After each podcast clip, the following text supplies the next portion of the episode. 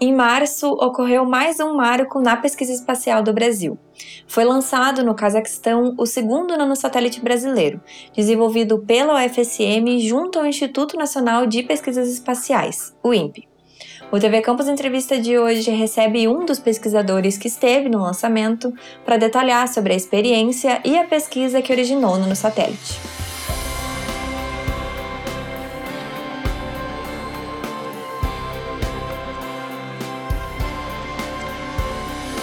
Eu sou Eduarda Costa, estudante de jornalismo na Universidade Federal de Santa Maria, e este é o TV Campus Entrevista. Programa que vai ao ar toda segunda às 8 da noite no YouTube da TV e no canal 15 da NET Santa Maria. Também produzimos uma versão em podcast das entrevistas, que fica disponível em diversos tocadores de áudio e integra a programação das rádios da universidade.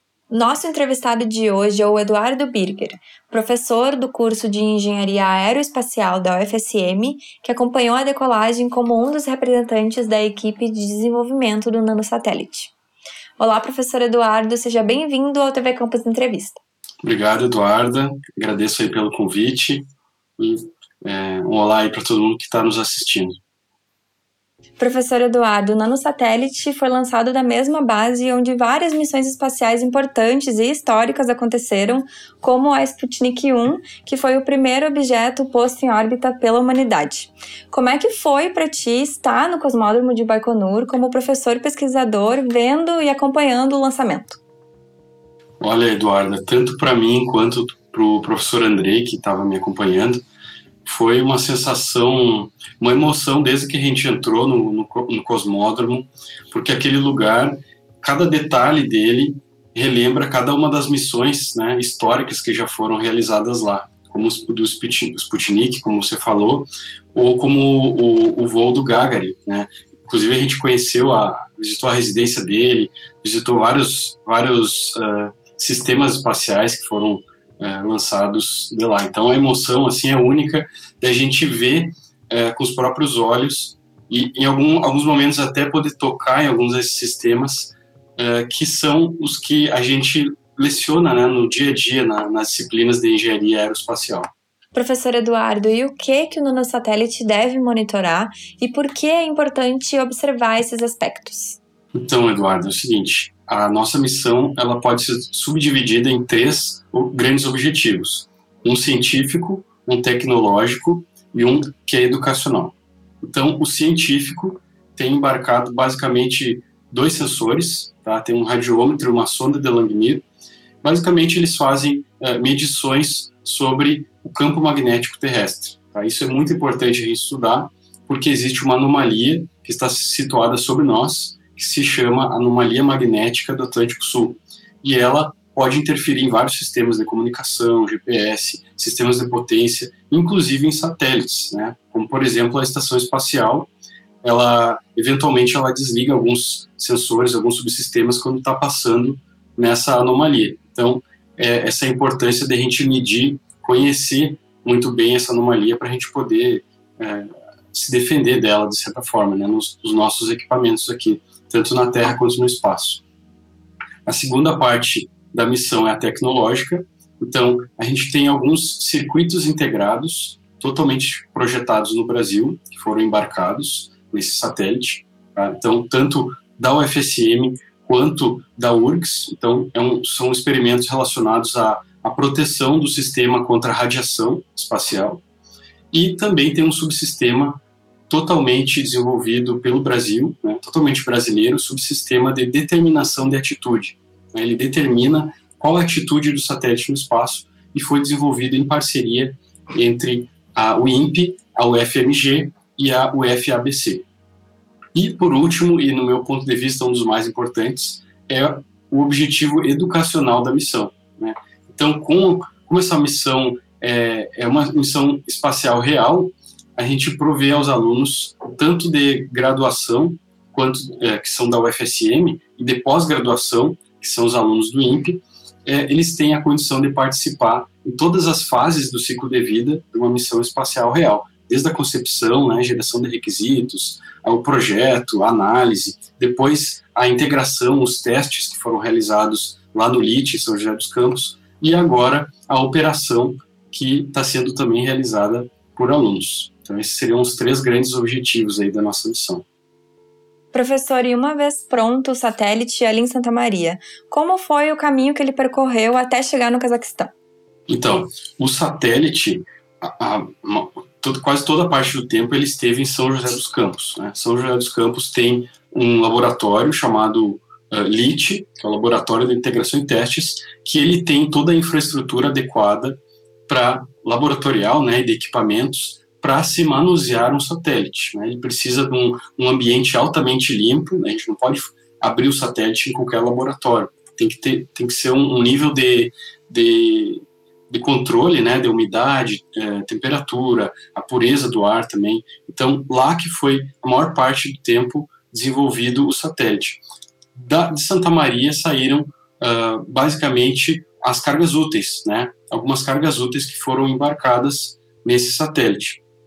É, no caso de como que ele foi parar lá no, no Cazaquistão, foi o seguinte: é, a gente precisa contratar uma empresa que agencia o lançamento né, entre a, a, o INPE, a universidade, com a empresa que lança. Né? Tem que ter uma intermediária, uma agenciadora do lançamento, que foi é, quem fez isso foi uma empresa holandesa chamada ISIS. Então, ela foi a responsável por receber o satélite e enviar para, uh, para o, o Cazaquistão. Né? Então, a, a, parte da embalagem, a parte de, de, do transporte toda foi fez parte desse contrato com essa empresa holandesa. Então, foi assim que ela chegou. Não foi não fomos nós que levamos os, o satélite, né? por conta de vários várias restrições, inclusive de empresas aéreas, né? Que não é não é permitido levar assim né? na mala de mão nem na despachada, não, não é possível professor, o nanosatélite foi ao espaço a bordo de um foguete russo.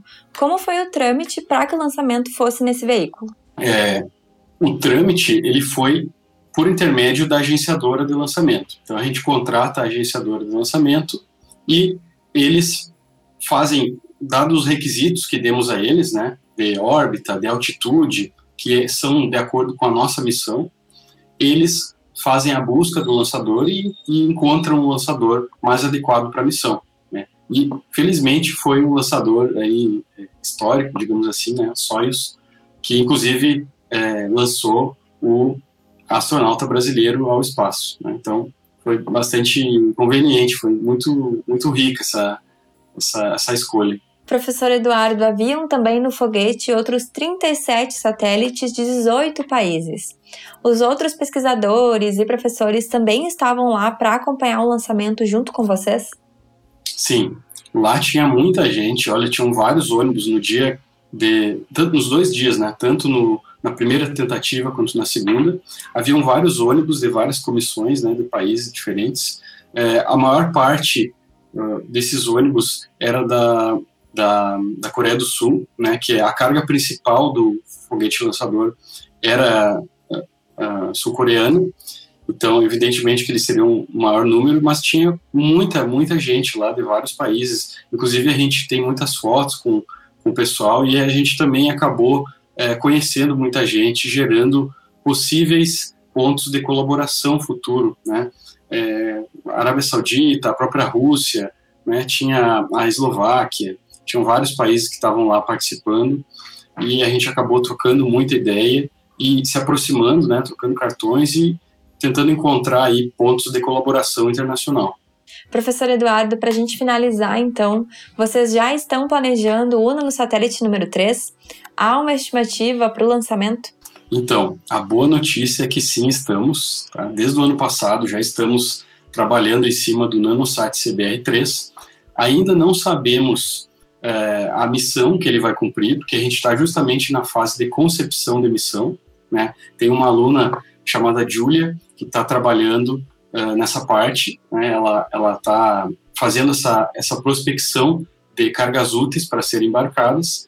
E sobre o lançamento, a gente ainda não tem também estimativa, como a gente não tem ainda a, a missão totalmente fechada, mas a gente espera que é, pelo final de 2022 ou primeiro semestre de 2023 pode ser um bom, um bom palpite, né? dado que a gente vai é, utilizar para a plataforma, que são os subsistemas básicos do satélite, a gente vai readequar um modelo de engenharia, né, um modelo que é utilizado para testes, para verificações, que foi lá do Nanosat CBR-1, o primeiro satélite. Então a gente vai reutilizar uma coisa que não era, não foi concebida para voar, a gente vai readaptar ela e isso a gente vai ganhar muito tempo e vai economizar recursos. Então esse é o, é o trabalho que está sendo feito agora.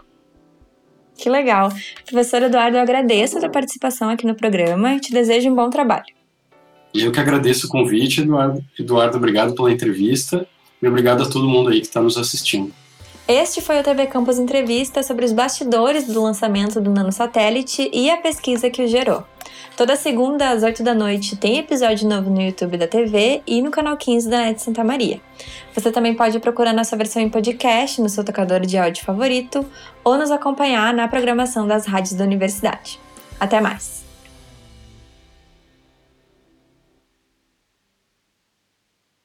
Esse foi o TV Campus Entrevista. Eu sou Eduarda Costa, responsável pela apresentação e roteiro. A produção é de Débora Flores da Laposa, a montagem de Rafael Sales e o apoio técnico de Tomás Townsend. Quem assina o projeto visual é Gustavo Lago e o projeto sonoro e edição de áudio são de Jimmy Brás. Obrigada por acompanhar.